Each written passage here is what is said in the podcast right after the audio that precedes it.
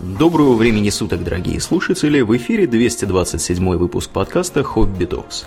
С вами его постоянные ведущие Домнин и Ауралиен. Спасибо, Домнин. Итак, от темы реальной, ненадуманной и совершенно физически иногда осязаемой, то есть переводческих ляпов, которые mm-hmm. мы коснулись в прошлом выпуске, мы переходим к теме более теоретической, но гораздо более масштабной. О чем мы, Домнин, поговорим сегодня? Мы поговорим о проблемах терраформирования.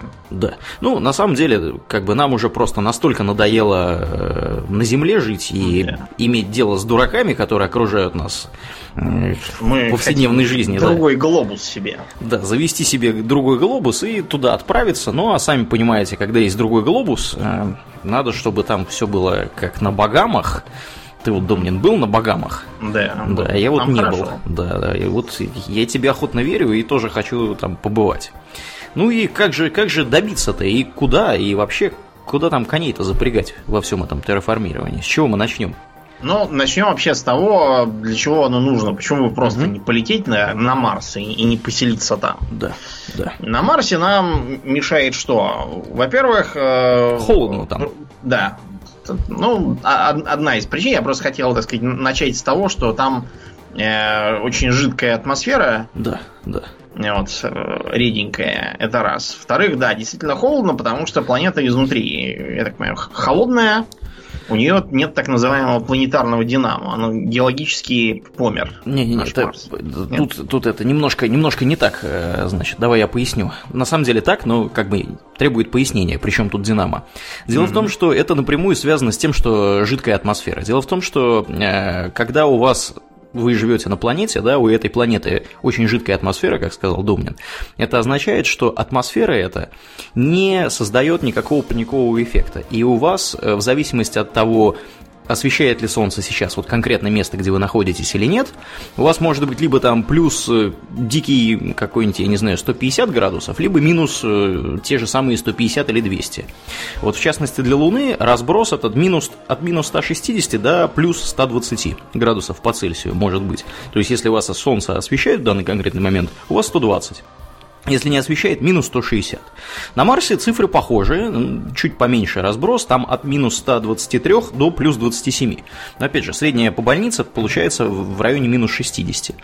И прикол здесь какой? Когда вот атмосфера такая, как на Луне или на Марсе, абсолютно такая вот картина наблюдается практически всегда.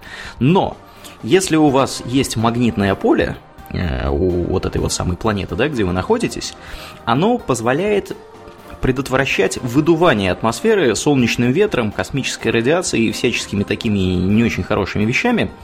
И у вас атмосфера за счет этого, ну, как бы имеет потенциал оставаться на планете. Вот, в частности, Земля является хорошим примером. У нас есть мощное магнитное поле. Э, в любом учебнике физики за какой там, я не знаю, седьмой или восьмой или девятый класс вы ее открываете, и там прям вот на первом развороте или на последнем нарисовано, значит, магнитное поле Земли и как там солнечный ветер его огибает. Mm-hmm. Вот. И за счет того, что у как Земли это... Да, да, да. За счет того, что у Земли хорошее мощное магнитное поле, солнечный ветер не сдувает атмосферу. Если бы магнитного поля не было, то есть если мы сейчас уберем у Земли магнитное поле вообще, ну, атмосфера у нас просто сдуется высокозаряженными частицами, которые летят от Солнца.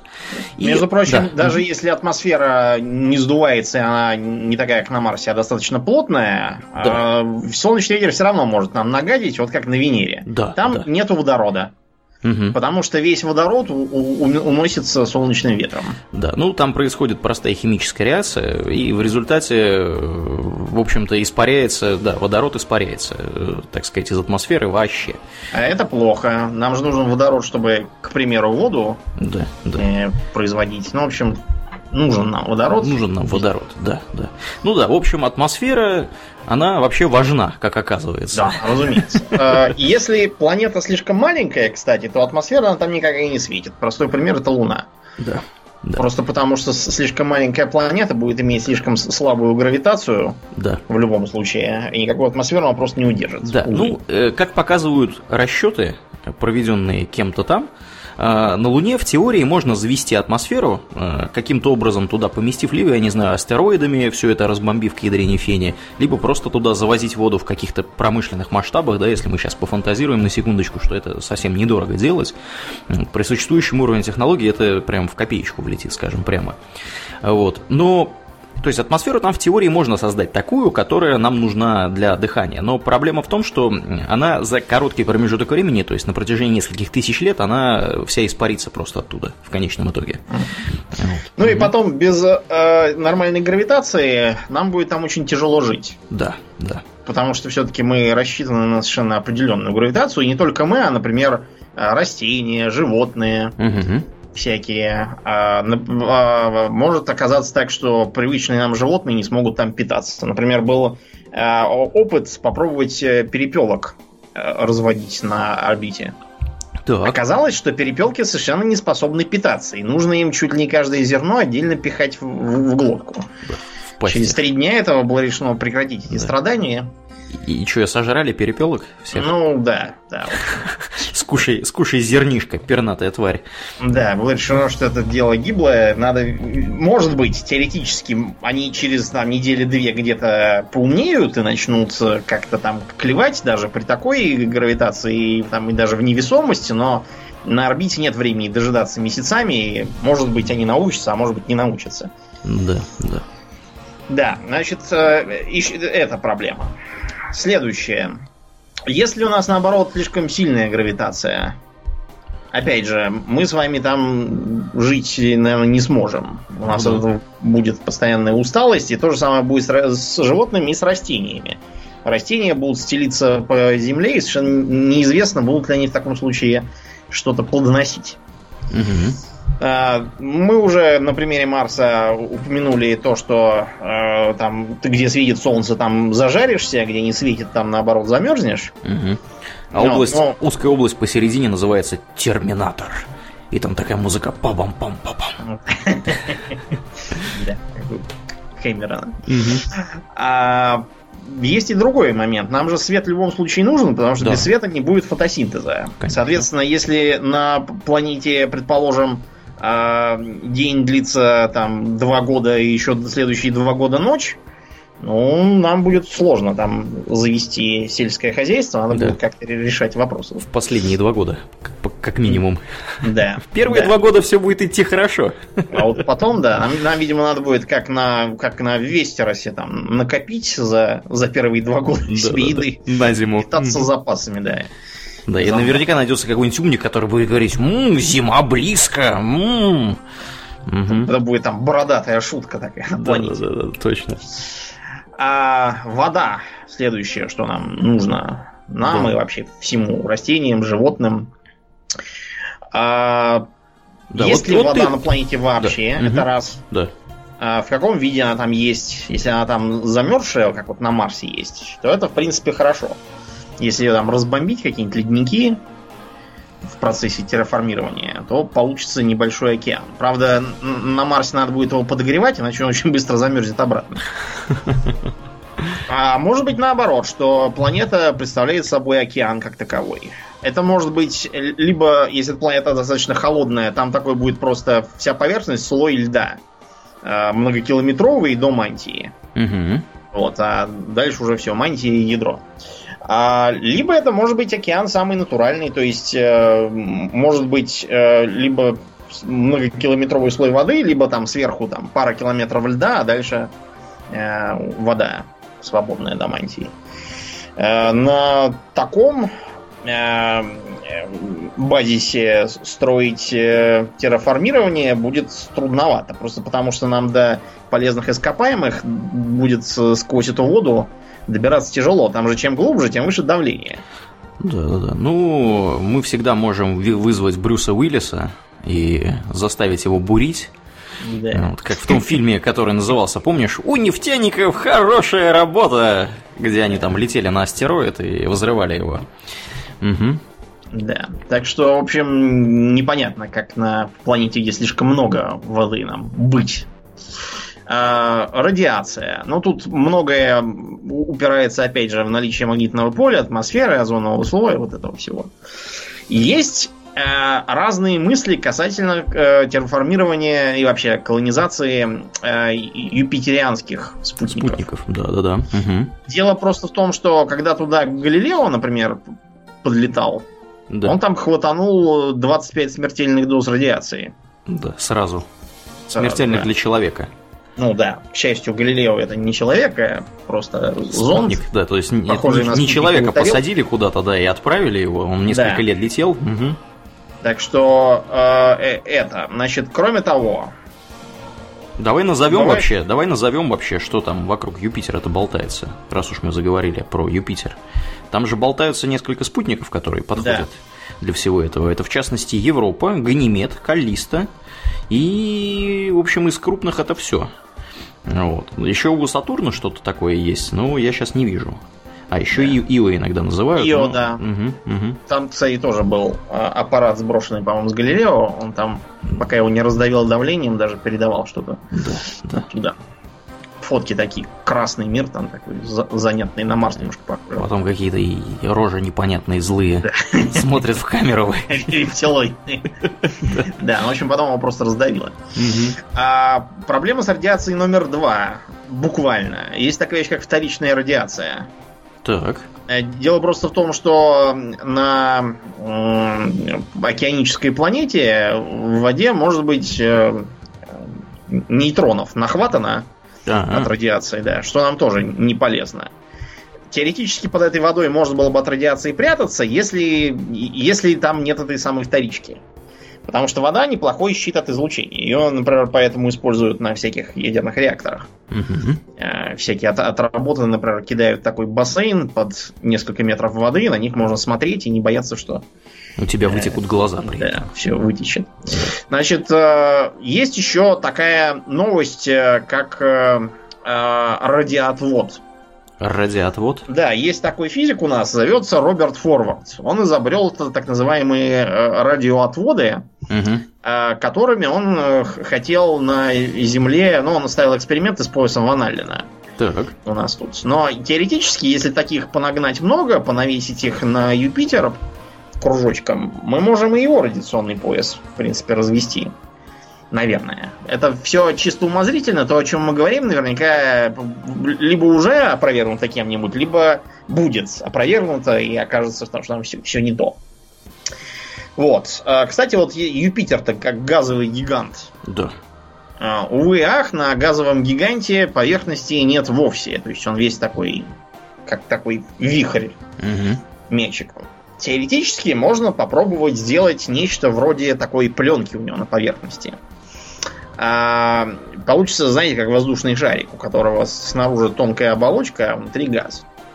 А, понятно, что так должна быть оболочка какая-то самоподдерживающаяся, потому что бегать и чинить ее будет, наверное, э, нереально абсолютно. То есть э, есть такая мысль.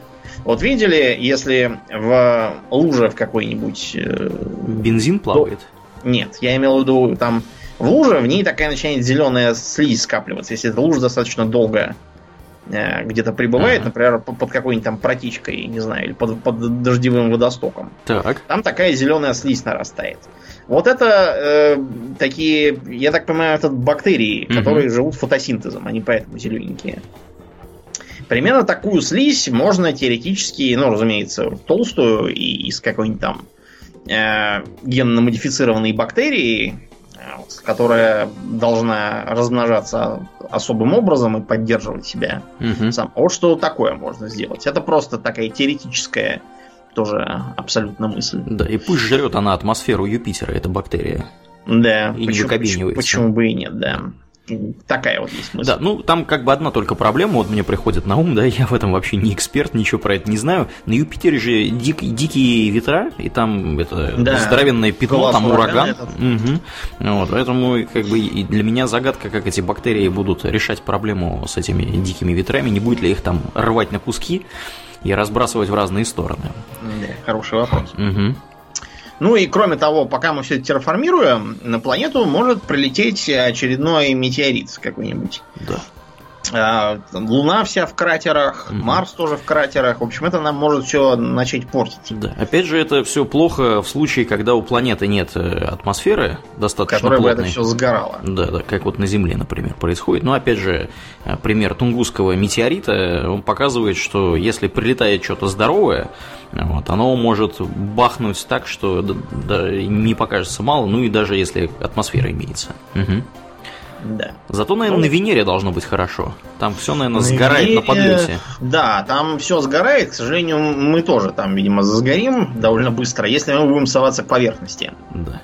Потому что Венера, к нашему величайшему сожалению, имеет атмосферу э, с кислотными облаками и кислотными же дождями. Только не такими, как на Земле, а, а крепкими. Угу. Да, с крепкой кислотой. Там, разумеется, из-за этой плотной атмосферы страшный парниковый эффект и жара. Да. Вот. Ну и э, там зато гравитация, кстати, немножко меньше, чем у нас. Если бы не давление, было бы даже хорошо. Вот я когда читал про терраформирование Венеры и вообще, в принципе, про то, как можно было бы в теории, наверное, на Венере людишкам обитать, э, высказывалась мысль, что терраформировать непонятно как, но можно подвесить там что-то вроде здоровенного аэростата, то есть такая должна быть герметичная конструкция, которая имеет атмосферу по химическому составу идентичную нашей земной.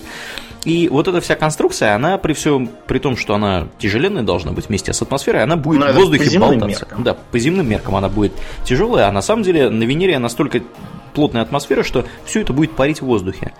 Вот. И, в принципе, такой здоровенный аэростат, летающий город будет получаться в итоге, по крайней мере, в теории. Ну, тоже вариант вот такой вот существует, по крайней мере, в умах и сердцах некоторых людей. С э, этим следующая проблема. Э, там надо будет как-то э, как бы, э, что мы там будем делать? Потому что основная, э, основной интерес в любой планете это ее кора, угу. ее поверхность. То есть там что-нибудь выкапывать будем, допустим, какие-нибудь цен, ценные тибириум там добывать. Да, да. А как мы это будем делать, если мы болтаемся в атмосфере? То есть нужно какое-то придумать оправдание для этой деятельности непонятного назначения.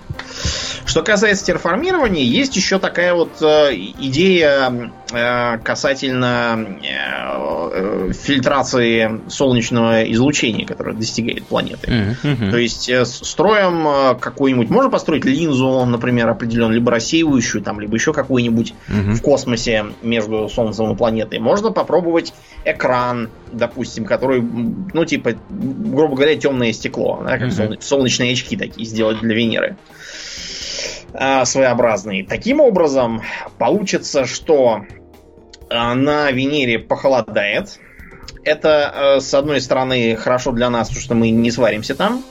С другой стороны, атмосфера Венеры начнет тоже подмерзать, и вместо того, чтобы везде летали кислотные облака, они посыплются таким э, сухим льдом. Снегом. На планету, да, да, да, снегом. Угу. Углекислый газ тоже Э, таким образом будет э, ну, да. оседать. То есть, ну, как сухой лед в мороз. Угу. Идея очень простая. То есть отводим тепло, по сути, от планеты, и планета начинает потихоньку остывать. Э, Ее атмосфера начинает остывать, и мы пользуемся результатами и остывания всего этого дела. Но мне кажется, что это достаточно такой хитрый проект. Это уже, знаешь, из серии сферы Дайсона. Да, да это уже когда мы дорастем, мне кажется, там уже будет наплевать на эту Венеру. Мы уже успеем найти гораздо более интересные планеты, так что это чисто теоретический вопрос. Кроме того, на самом деле, абсолютно не ясно, что именно получится из этого мероприятия. Может быть, совсем не то, что мы планировали, и все пойдет как-нибудь не так, как, как всегда бывает в кино. Да, да. Да. Ну, да. есть вариант похожий, который заключается в том, что давайте мы будем в атмосфере Венеры то же самое распылять какие-нибудь частицы чего-нибудь, э, что будет отражать солнечный свет э, и препятствовать нагреванию, дальнейшему нагреванию атмосферы. То есть, по сути, такую ядерную зиму будем делать. Зиму да. будем делать локальную. Эффект тот же самый, только сферу Дайсона строить не надо. А, к слову, вот про Марс. Помнишь, мы когда рассуждали о том, какая разница в давлении там э, на разных высотах.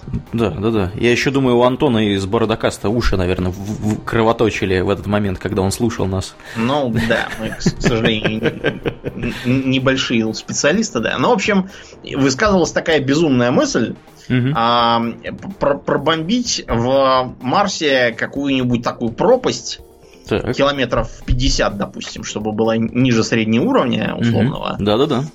И там внизу тогда будет э, что-то такое... Ну, то есть там давление будет выше? Да, похожее, да, на, на более-менее привычную нам атмосферу. Теоретически туда, туда же можно на, как бы, налить воды э, и сделать как бы нормальную почву, даже какая-нибудь там трава бы. Ну да, то есть там быть, как бы для тех, кто не понимает, о чем Леонин говорит, мы по сути делаем огромную яму на Марсе.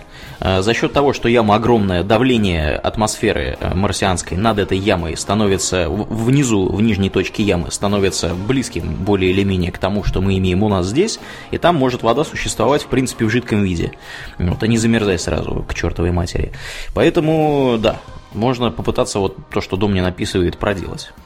Но опять же, как это все вырыть? Потому что если мы будем это все бомбить, и, я не знаю, ядерными какими-то зарядами, то, то мне это кажется... совершенно свои какие-то побочные последствия, да, которые да. сейчас прочитать да. достаточно тяжело. А потом там же все-таки, извините, радиация будет. Кто туда полезет? Да, вообще? кстати, да, да, довольно будет. Э, ну, может там использовать какие-нибудь особо чистые заряды, вроде тех, которые у нас, например, в Советском Союзе и ямы всякие каналы рыли. Угу. Вот. Что-то такое, может быть, сделать. Не знаю. Что нечто подобное. Да. А вот Меркурий, например. А что Меркурий? Меркурий, ну, Домнин, там все просто, его надо орбиту менять у него. Других вариантов я не вижу. Меня вот, кстати, да, знаешь, что всегда поражало? То, что когда нам показывают очередное фантастическое кино, там, значит, э, летят какие-нибудь колонисты. Э, на, не знаю, там, на Марсе сидеть под куполами. И у них, значит, на космическом корабле есть искусственная гравитация, судя по тому, что они ходят взад-вперед. Да. Там. При этом у меня вопрос. Если они так здорово управляют гравитацией, почему они не могут э, передвинуть, собственно, орбиту планеты? Тогда не надо будет ничего не терраформировать. -то. Ну, то есть, это само по себе и сыграет роль терраформ... терраформирования. Ну да, да, да. То есть они как-то, знаете, вроде как китайцы изобрели порох и использовали его в хлопушках. Угу. Нечто такое же, такое же идиотское. Это, разумеется, ни, никакая там не умышленная ошибка, это просто попытка сделать э, подешевле съемки, чтобы не, не надо было модифицировать гравитацию, эту, моделировать эм, нулевую гравитацию. Да, да. Пока не летят, к сожалению. Зачем нам вообще, кстати, нужен Меркурий? Считается, что э, в коре Меркурия очень много гелия-3. Угу.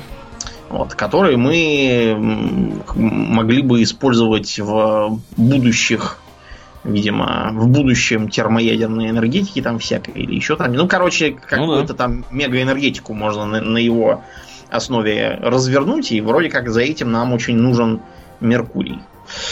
А, вот. И кроме того, Меркурий это планета такая с высоким содержанием металлов.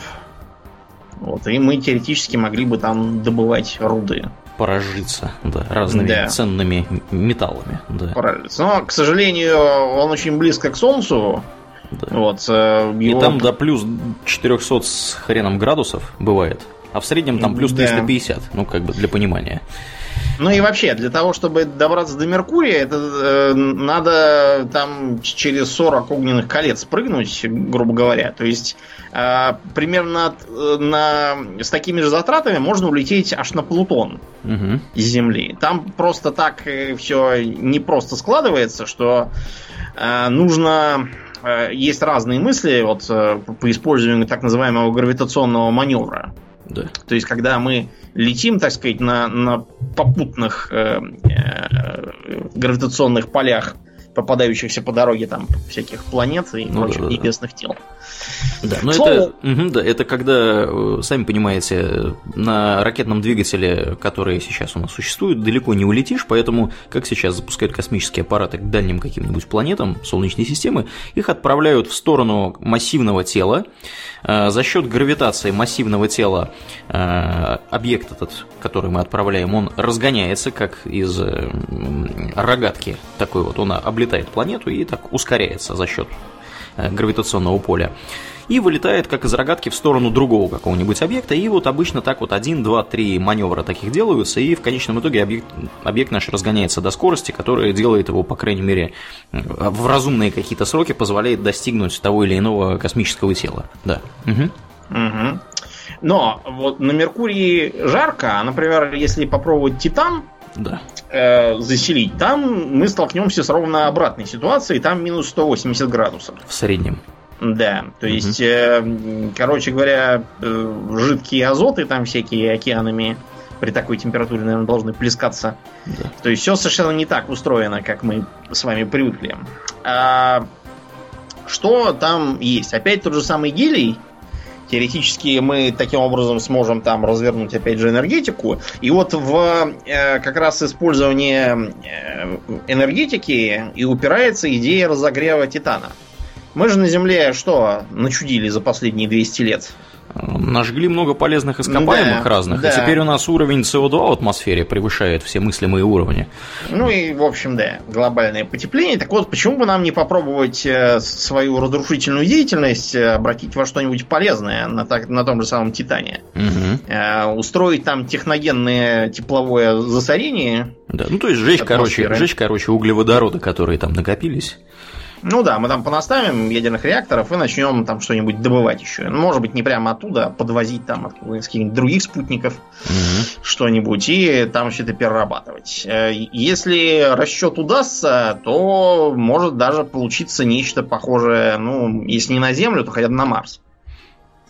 Да. Все поприятнее, чем минус 180. А может не получится, и получится, знаете, такой эм, такая Якутия, да, с алмазами, но холодно. Очень своеобразная. Ну, я тебе скажу так, если это холодно, это еще терпимо, потому что можно одеться. Но если это жарко, то как бы ты уже не разденешься, если жарко. Ну, себя да. кожу не снимешь. Да, к сожалению, тут да, ничего не поделаешь. А, при этом нам надо будет, ну, после того, как мы, допустим, теоретически создали более или менее привычные для земной жизни условия, угу. нам надо будет как-то там а, образовать экосистему. А в ходе, э, собственно, терраформинга, это же не, не на минутку дело-то. Конечно. И даже не на годик, нам там придется как-то поддерживать э, личный состав угу. путем организации им же искусственной экосистемы. Существует, э, ну, уже достаточно богатый опыт. Он, правда, по большей части отрицательный получился. Да, вот, например, такой известный проект, как Биосфера э, Биосфера 2, если быть точным, потому что это как бы, как бы вторая биосфера, первая, которая у нас в норме, а вот проект, затеянный на деньги богатеньких инвесторов. Угу. Косплеит вот. первую биосферу, да. по сути. Как, угу. как бы, да. Это в Аризонской пустыне, там как раз места много. Вот и был, были созданы такие замкнутые куполы с замкнутой своей атмосферой. Выглядит очень футуристично. Угу. Туда много туристов едет, чтобы поглазеть на это все дело. А, проходило с 91 -го года по 94 То есть уже времени довольно много прошло. А, предполагалось, что там будут два года жить ну, на самом деле хотели дольше, просто пришлось это все прекратить в итоге. Восемь человек. Так. Четверо женщин и четверо мужчин. А я так понимаю, что э, главного инвестора Эдварда Басса интересовала не столько идея колонизации разных там планет, сколько идеи того, как можно жить в полной изоляции. А у меня что? сразу, сразу вопрос, который, я думаю, заинтересовал также многих других людей. А предполагалось, что они там размножаться будут? Нет, этого как бы не предполагалось, но я тебе скажу сразу, что э, несколько членов э, команды, потом, когда оттуда их выпустили, наконец, угу. э, они пере переженились. Ну, в принципе, там. это неудивительно. Проводили же исследования Домнина, которые заставляли людей, там, собрались жестокие люди, они заставляли людей смотреть друг другу в глаза. И вот те, кто смотрел друг другу в глаза две минуты, вот, и больше, ну, там по условиям эксперимента нужно было как минимум две минуты смотреть, они потом, да, тоже такие, о, да, пойдем кофейку попьем, туда-сюда, и уже женаты. Не зря же вам все глаза прокричали. Точно. Так что, да, на самом деле это несложно. Быстро переруг... Они, для начала они там переругались. Ну, естественно, конечно. Они как раз, да, разругались ровно напополам, да. и, и до сих пор до сих пор говорят друг друга ненавидят. Так. Вот, так, такое вот забавное сочетание любви с одной стороны и ненависти с другой. То есть, погоди, там пер... кто-то переругался, а кто-то потом переженился? Как, как было-то? Они, они довольно быстро разругались на две такие компании А-а-а. отдельные. Потом, когда вышли, члены одной компании, по-моему, там переженились. А, понятно, окей. Да, э, такое получилось, знаете, реалити-шоу. Да, ну и, собственно, не зря же поэтому проводятся все вот эти вот работы на то, чтобы психологическую совместимость людей проверить перед тем, как как их куда-то посылать. Потому что, в принципе, да, люди, они такие, они не все со всеми могут уживаться. Э, кто-то кого-то может э, там, ненавидеть очень быстро. Там, ты, ты разбрасываешь носки по всему, я не знаю, куполу. Что это такое? Вот, а ты а выключила... после твоих уборок невозможно ничего найти. Да, да, да, да, да, да, да, да, да. Ну, Кто забыл такое... закрыть дверь, там, я не знаю. Еще С этим сталкивались, например, всякие члены экспедиции тура Хирдала. Да, да, да там внезапно... Или был, например, такой э, эпизод, некий мужик так. решил поехать на необитаемый остров э, и попробовать там пожить. Угу. А для этого он нашел какую-то женщину, они, значит, поженились, туда поехали. Моментально, как только они туда приехали, оказалось, что у них ничего общего нету. Вот. И, короче, они там через некоторое время оттуда уехали, сразу развелись и написали Каждый, по-моему, по книге. По книге. Заработали Короче, бабла еще при этом. Да, да, ну, не зря же там сидели. Короче говоря, в э, биосфере этой там э, было примерно полтора гектара общей площади. Вот, э, чтобы там не изжарились все-таки Аризона, там был специальный колпак фильтрующий, который пропускал только 50% света. Угу. Вот, и у них там все было разделено на тематические сектора. Их всего было семь. В одном, например, было такое маленькое море, на котором даже генерились волны. Ух ты! Как настоящие. Богато. Угу. Да. А, был э, влажный лес, как у нас во всяких тропиках. Была отдельная пустыня, саванна, э, болото такое. Вот. Ну и, собственно, жилые, э, жилые, так сказать, помещения. Районы, жилые массивы, да? Да, да, да. Короче, там очень интересные технологии обкатали, например, по поддержанию герметичности. Угу. А, оказалось, например, что в смысле герметичности этот комплекс в 50 раз надежнее, чем американский шаттл. Иван, и как? Ничего себе. Да, да. В ну, общем, он ну... все-таки как бы никуда его не запускают, с него там керамическая да. плитка не отваливается, видимо, из этого ну, комплекса. Да. Как да. шаттла. Вот. Короче говоря, предполагалось, что это будет э, полностью замкнутая система, э, в которой будет э, свой отдельный круговорот. То есть, значит, растения перерабатывают выдохнутую людьми, животными и насекомыми углекислый газ, угу. а всякие отходы от людей и животных и объедки будут потреблять микроорганизмы и всякие там личинки насекомые. Вот, э, и таким образом получится э, Настоящая биосфера. Да, полноценная биосфера. К сожалению, э, довольно быстро начались всякие неприятности. Ну, например, одна из участниц отрубила себе палец случайно. Да, и это неприятно. Попытки починить палец на месте ничего не дали, ее пришлось выпихнуть наружу, чтобы там ее вылечили. Палец обратно приделали ей. Потом оказалось, что им не хватает э, продуктов для того, чтобы прокормиться. Им пришлось э, часть лесных массивов переделать тоже под сельхозугодие. потому что у них там было, были козы, у них были куры, у них были свиньи. Угу. Это, опять же, хорошо, в смысле, э, кому спихивать объедки. А в море в этом, между прочим, волны были не для красоты, там разводились рыбы и всякие ракообразные тоже. А, к сожалению, э, все расчеты, которые должны были поддерж... должны были обеспечивать баланс, оказались ошибочными, потому что развелись тараканы. О. А кроме того, развелись какие-то микроорганизмы. Какие именно не ясно, но, в общем, главные проблемы были тараканы. А, что стало вызывать сразу две проблемы. Первая, они дышат, тараканы-то. Подлецы какие. Да, микроорганизмы свои тоже дышат. А во-вторых, они жрут что-то. Жрут они, разумеется, припасы, которые там выращиваются. А, посыпать все инсектицидами они не могли, просто потому что предполагалось моделирование естественной биосферы. Без э, всяких там пестицидов и гербицидов. Угу. Вот, поэтому получалось, что тараканы их все съедают. В общем, все оказалось сложнее, чем они моделировали да. в самом начале. Да, и пришлось туда, да, пришлось нарушить условия эксперимента, закачать им туда кислорода лишнего. Вот, люди, конечно, там все еле-еле ползали, потому что кислород кончается, они как будто на высокогорье находились, uh-huh. по ощущениям. Ну, в общем, получилось как-то как-то не так, как хотелось бы. Поэтому сейчас Э, там какие-то опыты все еще проводятся с перерывами, но уже без людей. Угу. То есть просто смотрят, как работает экосистема, если ей не мешать, или, или если там с ней что-нибудь там целенаправленно делать. Как она будет меняться. Такая вот, знаете... Знаете, мне что напомнило? В э, количестве, в общем числе игр по Звездным войнам была такая забавная игрушка Гунган Фронтир. Там э, гунганы, значит, по сюжету должны были колонизировать Луну угу. рядом у Набу.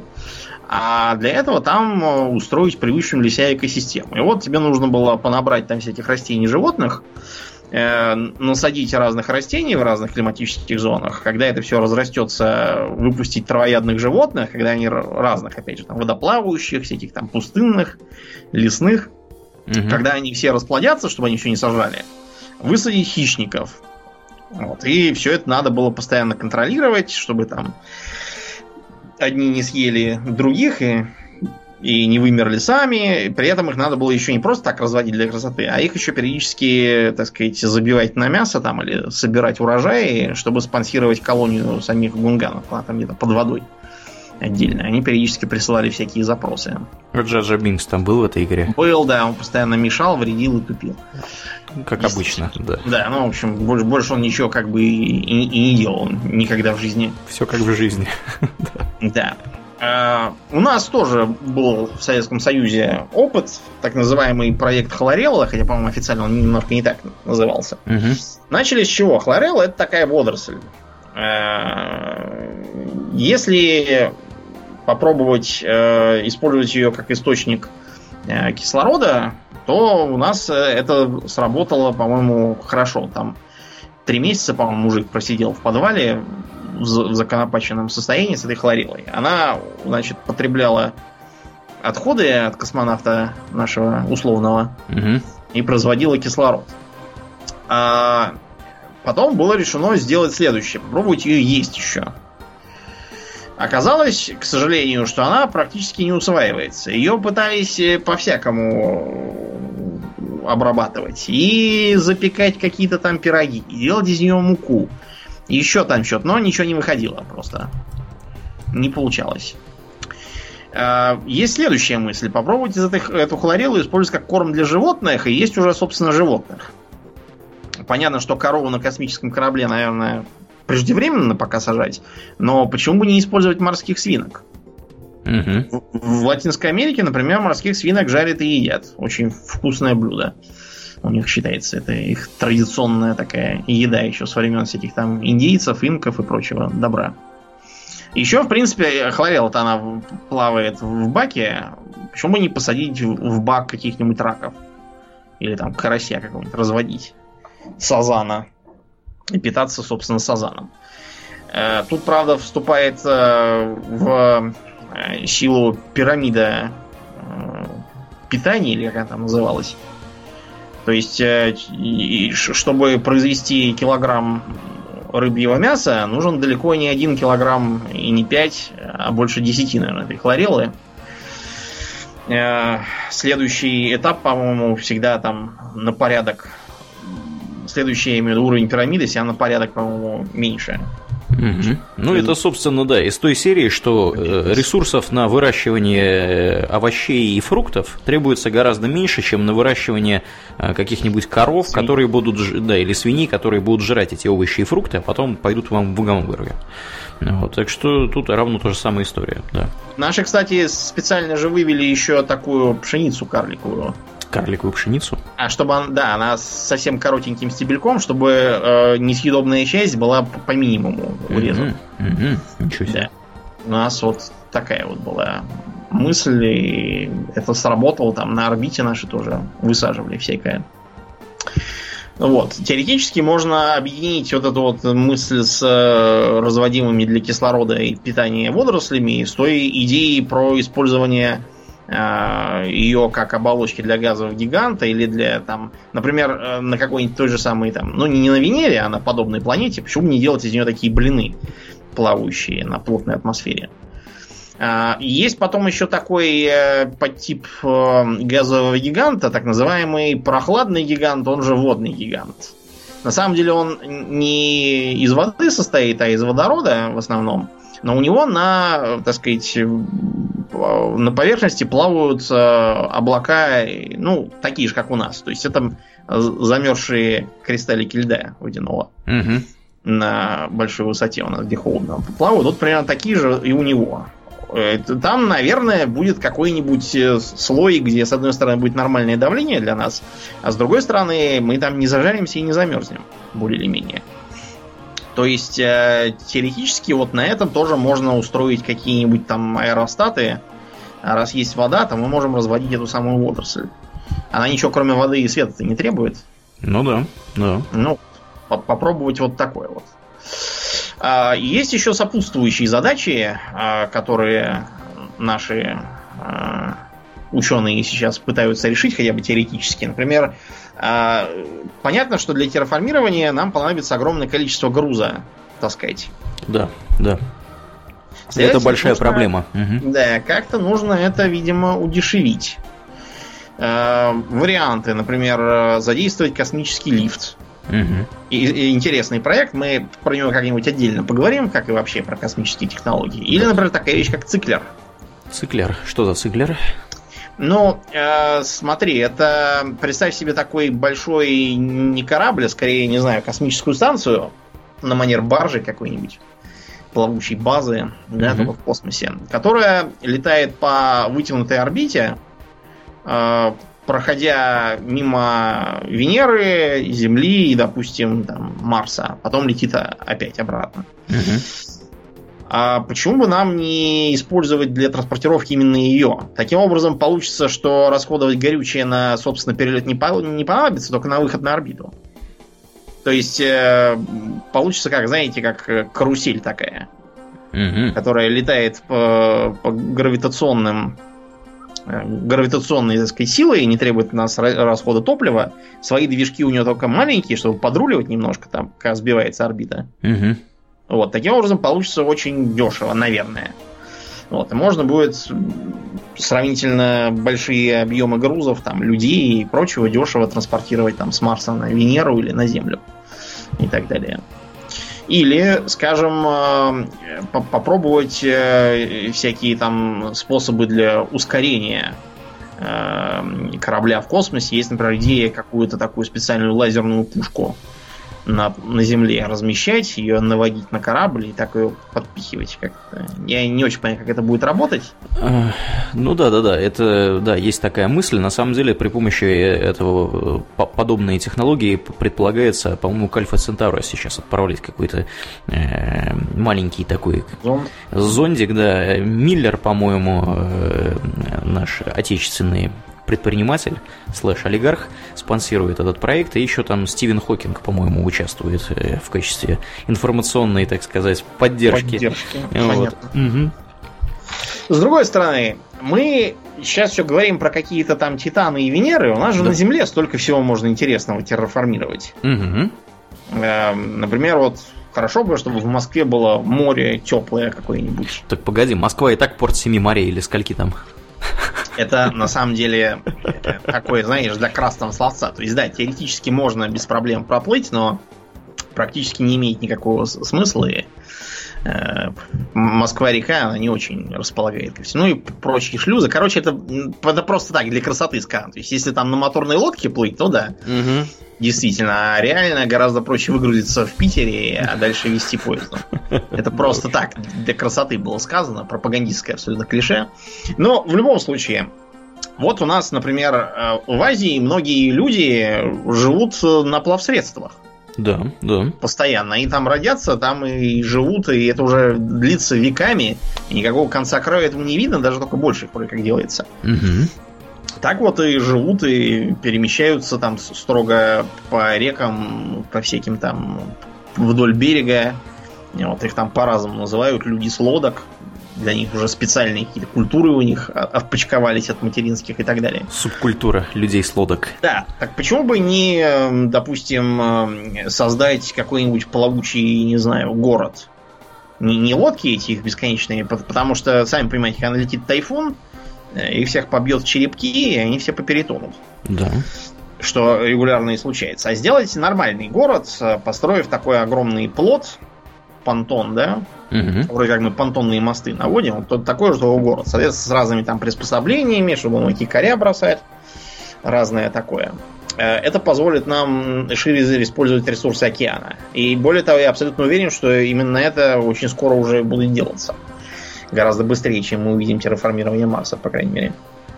Для густонаселенных регионов, у которых есть еще э, в море большие ресурсы, которые можно угу прибрать к рукам. Это, мне кажется, будет очень интересная мысль. Кроме того, в принципе, всякое строительство каналов и всякие повороты сибирских рек, про которые мы уже говорили, это де-факто и есть э, терраформинг. Да. Сейчас мы, пока, правда, у нас какой-то терраформинг выходит по большей части отрицательный. Э, достаточно посмотреть на Аральское море, которого практически уже нет. Есть да. такие два небольших водоема, которые от него остались. Да, там вообще, конечно, выглядит все это ужасающе, потому что как, представьте себе... безумный Макс, да? Да, пустыня и корабль валяется ржавый в ней. И, вот. и, допустим, такой порт тоже заброшенный. Да, да, да, да, да. Выглядит, конечно, сюрреалист... сюрреалистично. Да, Мэд Макс чистой воды. Да, да. А, но я думаю, что мы, мы же все-таки прогрессируем и постепенно, видимо, как-нибудь научимся э, с большим успехом на Земле это все делать, чтобы, допустим, ну вот э, колхидскую низменность же осушили еще в Советском Союзе, опять же, про это рассказывали, малярию да, да, убрали да. из Советского Союза, это все тоже такой вот э, прототерраформинг. Да, а посмотри, зачаточный. голландцы что делают?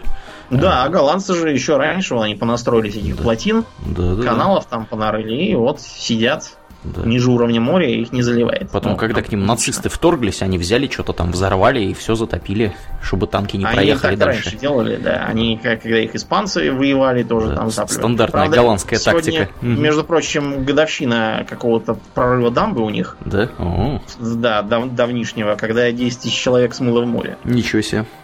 Да. Вот так, так номер. Совпало. Но э, это мы все, так сказать, движемся с одного конца. Угу изменение среды под человека. Да. А если бы нам действовать немножко наоборот, если бы нам изменять человека? Да, это вместо... вообще в принципе неплохая идея, потому что человек э, вообще слабо приспособлен мало того, что к проживанию в условиях отличных от земных, так еще и к путешествованию в эти самые условия, которые мало приспособлены э, для проживания человека.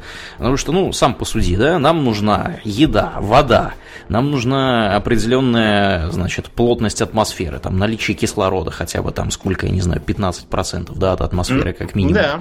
Э, вот, нам нужно Потом давление мы же выдыхаем углекислый газ, да, да? нам да. нужно, чтобы примерно килограмм углекислого газа в сутки удалялся. Да, да.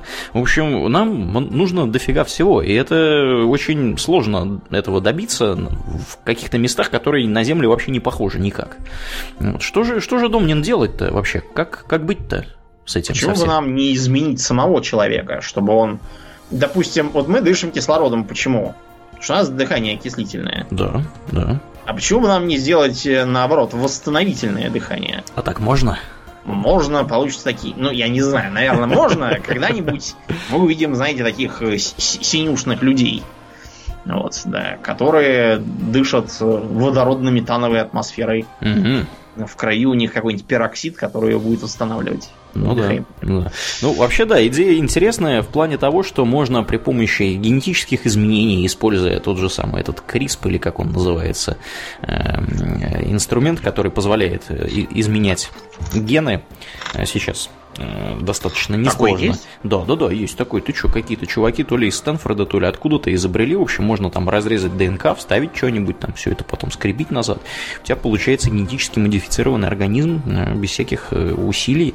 Ну, теперь там, правда, идет legal battle, так называемый, кто владеет правами на все это дело. Понятно, вот, как, обычно. как обычно, да. Ну, в американских штатах у них там всегда такое. Но, тем не менее, можно это все делать. Вот, вполне себе. Главное понять, не являются ли эти изменения калечащими для чего-нибудь другого. У вас там, например, ноги перестают расти, да, у эмбрионов или еще что-нибудь подобное происходит нехорошее. А так, в принципе, да. Вот, изменяем как, как помнишь, говорил один наш политик, наши ученые немного да. изменят орбиту Земли. Или и... зем... наклон земной оси, да, я не помню, что да, он да, там да. порол. Да, да, да. И говорит, Соединенные Штаты смоет. Да, будет э, как там, кана- канадско-мексиканский пролив. Канадско-мексиканский, да, точно. Вот так вот, да, так и тут можно попытаться. Ну или другой вариант, можно какие-нибудь кибернетические улучшения применять э, для того, чтобы человеки были более выносливыми. Вот. Ну и опять же, если мы говорим про развитие информационных технологий и всяческих нейроинтерфейсов, можно в теории да, попытаться э, добраться до такого момента развития этих технологий, когда можно будет переселить сознание человека в робота и это робота mm-hmm. отправлять, потому что одно дело посылать кусок мяса через космическое да, пространство. которому другой. надо дышать, там тепло ему, холодно все время. Радиацию он гадит. не любит. Да, да, да. да кстати. Под, жрать ему, да, подавай все время. Да. Вот. А тут посылаешь робота. Вот. Ну, в общем, да. как, как у Лавкрафта, помнишь, обитатели Югота да, да, да. делали. Вот как раз так, так вот, да, все так и, и должно быть устроено. Но вообще, если мы немножко попробуем э, по Э, играться, так сказать, с параметрами человеческого тела угу. и посмотреть, что из этого получится. Вот, например, э, самый простой вариант это, так сказать, размеры, да, можем сделать человека побольше, там, повыше, покрепче, можем, наоборот, поменьше. Угу. Значит, ну, дураку понятно, что в условиях низкой гравитации, наверное, лучше делать таких эльфов, да, э, таких э, худощавых, с достаточно легким скелетом, угу. с достаточно субтильным телосложением, потому что им не надо поддерживать э, под гнетом э, гравитации нормальные для нас мощные, мощные телеса, да, они могут да. быть более такими щуплыми. Ты, ты, например, знаешь, что космические скафандры для космонавтов, они всегда им немножко не по росту, немножко велики. Велики, да? А для чего? А потому что на них, э, на позвоночный столб, когда перестает давить постоянная гравитация, mm-hmm. он немножко так раз, э, распрямляется, если это достаточно молодой еще человек. Mm-hmm. Вот, и человек становится там, ну, сантиметров на 5 может даже стать выше. Если Ух ты, это мне бы вот так вот. У меня да. как раз позвоночные все эти диски сплющенные, вот мне бы их распрямить, и да, может мне в космонавты, думаю, податься. Космонавт. Да, опять же, вырасту немножко, стану. Подрасту, ну, тебе да, для этого повыше. там, да, сидеть. Но когда ты вернешься, у тебя все опять сплющится. Ну, тоже верно, да, да, это да. Это минус, конечно. А если у нас будет, наоборот, гравитация повышена на планете, то мы сделаем таких, не знаю, вот таких, знаете, э, квадратных таких приземистых. Квадратных гнездовых, я бы даже сказал. Да, квадратных гнездовых таких человеков, э, которые будут себя как раз хорошо чувствовать благодаря толстым костям, прочной мускулатуре. Угу. Вот, у них, сам, само собой, будет сердечно-сосудистая система, соответствующая такой угу. э, физиологии, не будет страдать от тяжелой гравитации. Ну вот, останется им только э, научиться там на этой планете выращивать ячмень, варить пиво, говорить keep your feet on the ground. Получится такой вот космический гном. Да, да, да. А если мы попробуем просто увеличить э, человека, чтобы получился у нас такой пропорциональный великан, допустим, метров два-два с половиной. Я это думаю, нам, что... помимо да. симпатичного вида, это нам даст что? Это нам даст человек, который способен жить в холодном климате достаточно комфортно. Так. А почему? Да, потому что э, потому что при таком э, росте и весе, наверное, там килограммов в 250, в 300, он сможет переносить, достаточно будучи легко одетым такой холод, на котором мы с тобой застудимся, замерзнем и умрем от переохлаждения. Да, ну, у меня старость не радость, я уже, в принципе, начал застужаться и умирать от переохлаждения. Поэтому, ну. видимо, Швеция может быть не самая подходящая для меня страна, конечно. Вот, но да, я понимаю, в какую сторону ты это все движешь. Как вариант, да. А, либо, если мы сделаем такого такого полурослика, угу. получится. Пропорциональный такой маленький, там, немно, немножко э, ниже, допустим, там, метра где-то или чуть пониже. А, он будет меньше жрать, он будет меньше дышать, он будет меньше гадить. А как бы технически при нашем уровне цивилизации, и, ну, при, при, при высшем, не таком даже, как у нас, при более развитом, где ему не нужно там грузить всякие тачки и ходить с плугом за валами, вот, и строить великие китайские стены всякие, он теоретически получится выгоднее немножко. Вот.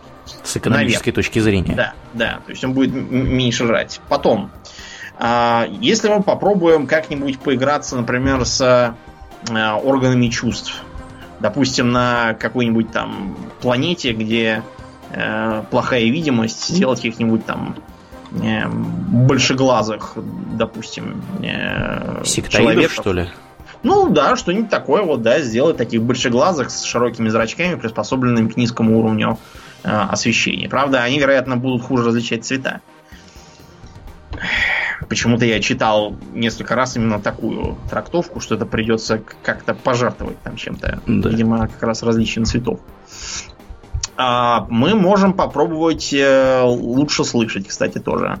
Причем делаться для этого лопоухими эльфами нам не придется. На самом деле, большого отношения к э, форме уха слух у нас не имеет. Это скорее связано с тем, что у нас ослабели те участки мозга, которые обрабатывают получаемый сигнал. Угу. Если бы с ним с мозгами как раз поиграться, мы могли хорошо слушать и слышать и ориентироваться на слух. Правда, я не очень представляю себе, как, как бы это могло нам чем-то помочь, не знаю. Может быть, если мы попробовали колонизировать какую-нибудь планету типа Кашиика, там какого-нибудь или Эндера, где сплошной лес, где смотри, не смотри, все равно дальше трех метров уже ничего не видно. Mm-hmm. Ну да. Теоретически это могло бы помочь там каким-нибудь разведчикам и тому подобному, наверное. Это, опять же, просто досужая такая фантазия. Между прочим, вот в фэнтези разнообразном очень любят такие вот э, приспособленчества. Угу. Наги из World of Warcraft, да? Да, да. Они же бывшие эльфы, которые из-за того, что попали, так сказать, кто проживает на дне океана? Это наги, это наги. Не знаю, да, да. Асшара. Куин Асшара. Угу. Да, им пришлось отказаться не только от квадратных штанов, но и вообще от штанов и ног, угу. как таковых, да, и превратиться в таких вот э, водоплавающих существ. Или в Скайриме. Я думаю, все помнят э, страшных фалмеров, угу. которые бывшие снежные эльфы, а они слепые и похожие на гоблинов из моря. А, зато с острым слухом и сами по себе движущиеся практически э, бесшумно и малозаметно. Кстати, они и, и меньше, видимо, и сухощавее сделались тоже из этих соображений, чтобы пролезать меньше... в разные щели. Да, да. Ну и меньше жрать. Я подозреваю, что на диете там из грибов каких-то там тараканов гигантских особо не зажиреешь. Ну это да, это да. А кстати, да, это же общеизвестный факт, что когда вы в детстве хорошо питаетесь, вы вырастаете более крупным э, чем если бы вы не питались хорошо. Да, да, есть такое. Я, видимо, как-то плохо ел в детстве. если следовать этой логике. Я он хорошо ел, но что-то, по-моему, да. нифига не помогло. Да, да, принято считать, что в Азии, да, все должны быть коротышки какие-то. Погляди на моего китайца, он такой здоровяк. Вот. Я так думаю, что да, они там ну, в Китае или... хорошо питаются теперь все. Ты же знаешь, что самый высокий человек на свете это тоже китаец. Да? Тут, правда, вопрос скорее не, не в этом, а просто в том, что их очень много, и там у них чего хочешь можно найти. Да.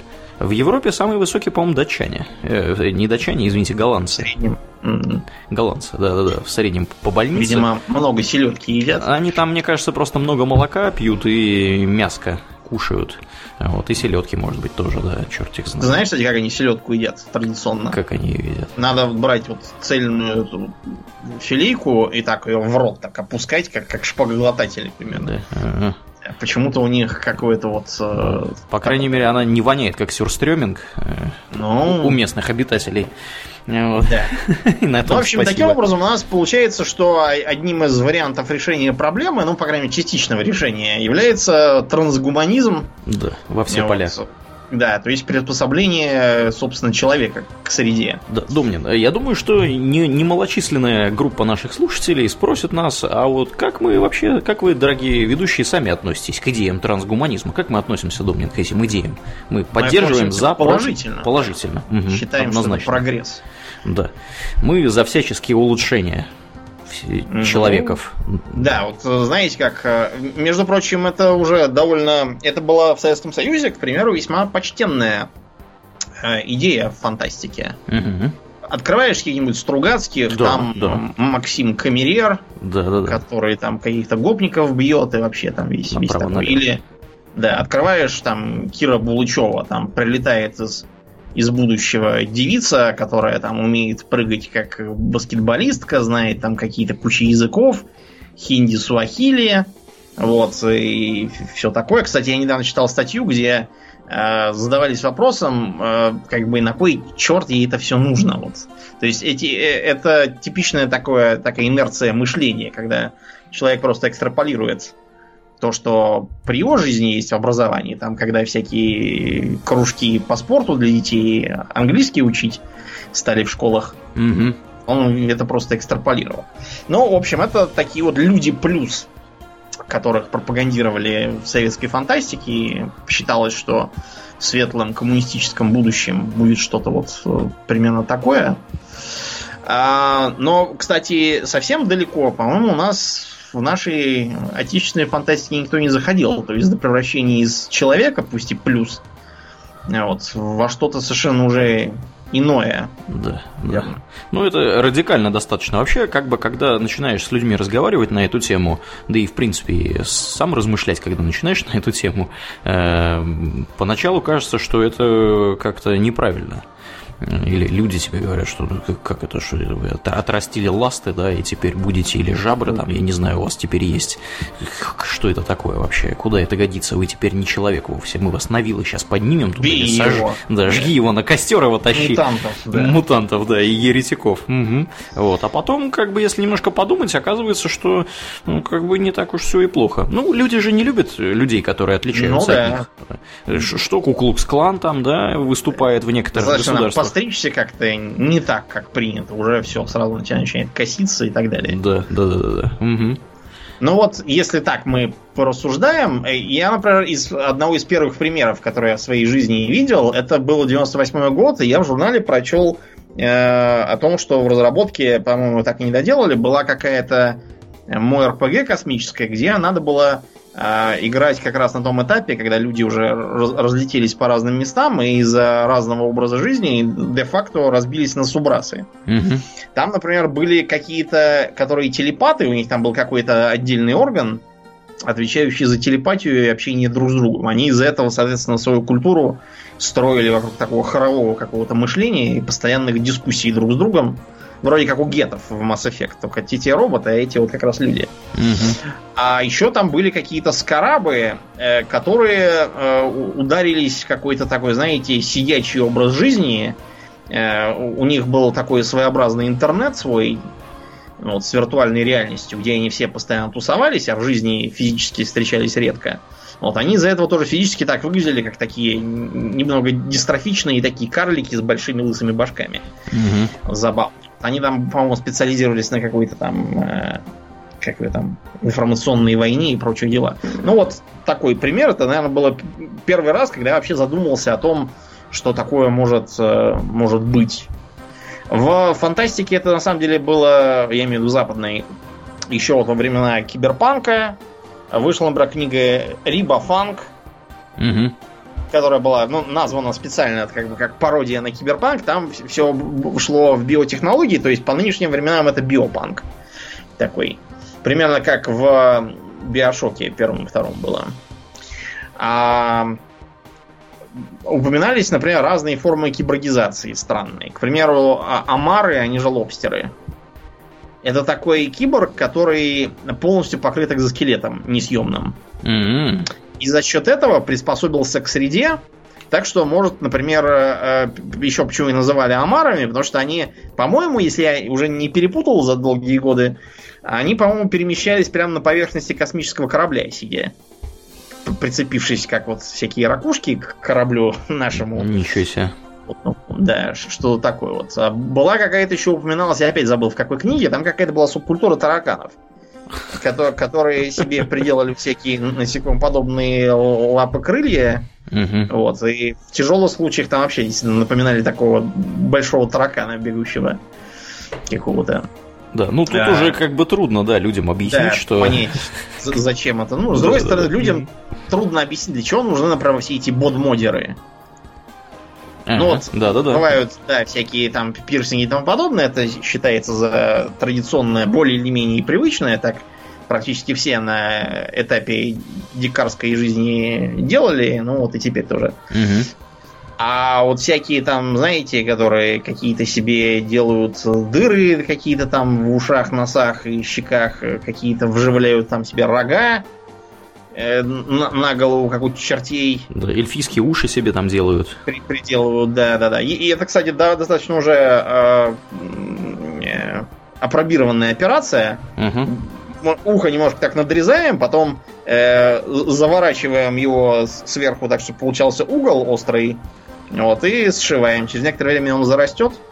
Получится такое вот э, эльфийское там ухо какое-нибудь. Да, да. Да. Ну, так, а, а есть еще люди, которые себе RFID-чипы вставляют в разные ну части ну, тела. Да, и хотят, так сказать, киборгизироваться. Да. То есть, видимо, в итоге получится, когда это все придет к закономерному концу, получится такие Adeptus Mechanicus из, из Warhammer а, mm которые все там себе заменяют, что можно, и могут там и дышать, черт знает чем. Ага. И вообще, по-моему, не дышать. Могут вполне, да. Да, и вообще у них считается, что чем меньше у них э, человеческих частей, тем, тем лучше. Да, или вот эти вот, как их Железные воины, один из предательских легионов, они mm-hmm. как раз тоже повернуты на всякой киборгизации. Да. А, мы можем вспомнить «Призрак в доспехах», опять же. Ghost in the Shell, да? Да, где... где вот там один из главных философских вопросов, что делает тебя человеком, если у тебя есть человеческого только вот сознание какое-то, а все остальное абсолютно искусственное. Ну да. Ну, на мой взгляд, ты все еще человек если это меня спрашивать. Ну, да, это опять же упомянутый нами парадокс дедушкиного топора. Да, да, да. Mm. Да, и, и топорище сменили, да, и да, все потом сменили. сменили, да. И, собственно, железко, но а тем не менее, это все равно дедушкин топор, да. да. Вот такое ну, это из той, же, да, из той же серии, что вообще, как бы мы уже об этом говорили, э, каждые пять лет ваш организм полностью обновляется. Вот клетка, каждая, вот каждый атом, который составлял ваш организм, каждые пять лет это новое, новое абсолютное mm. тело. Но тем не менее, вы остаетесь тем же самым человеком, которым вы были. С другой стороны, э, теоретически может получиться так, что вот эти вот транслюди, которые там для какой-нибудь, допустим, выведены не обязательно для другой планеты, а, допустим, для жития там постоянного под водой у нас здесь на Земле или там под землей, угу. допустим, в каких-нибудь там городах, по какой-нибудь причине, неважно по какой, они теоретически могут просто психологически очень сильно отдалиться от э, обычных людей, и им станет трудно с ними общаться. Могут, вполне, конечно. Вот, то есть те- теоретически, да, может получиться и что-то вот э, такое. интересная. Угу. Ну, в общем, мы вообще можем, если вернуться опять к практической задаче облегчения терраформинга, попробовать такой срединный путь угу. своего рода. То есть, предположим, мы не можем какую-нибудь там планету превратить в вторую Землю, но мы можем ее превратить во второй Марс. Допустим, но с более или менее пригодной э, там, для дыхания атмосферой, mm-hmm. пусть не кислородной. И мы ее превращаем в этот самый Марс-2, а с другой стороны выводим специальную породу людей-марсиан, которые комфортно живут именно там и которые на Земле жить не смогут. Да, ну, например, которые переносят хорошо холод. Потому что да. на Марсе, в принципе, не жарко. Которые довольствуются там низким уровнем кислорода, или, допустим, вообще имеют некислородное дыхание, там, восстановительное. Ну да, да которым не страшна радиация. Более того, для них это естественный фон, а если их на землю посадить надолго, там, жить в каком-нибудь скафандре, они начнут здесь чахнуть. Да, да. Из-за того, что не хватает им этой радиации.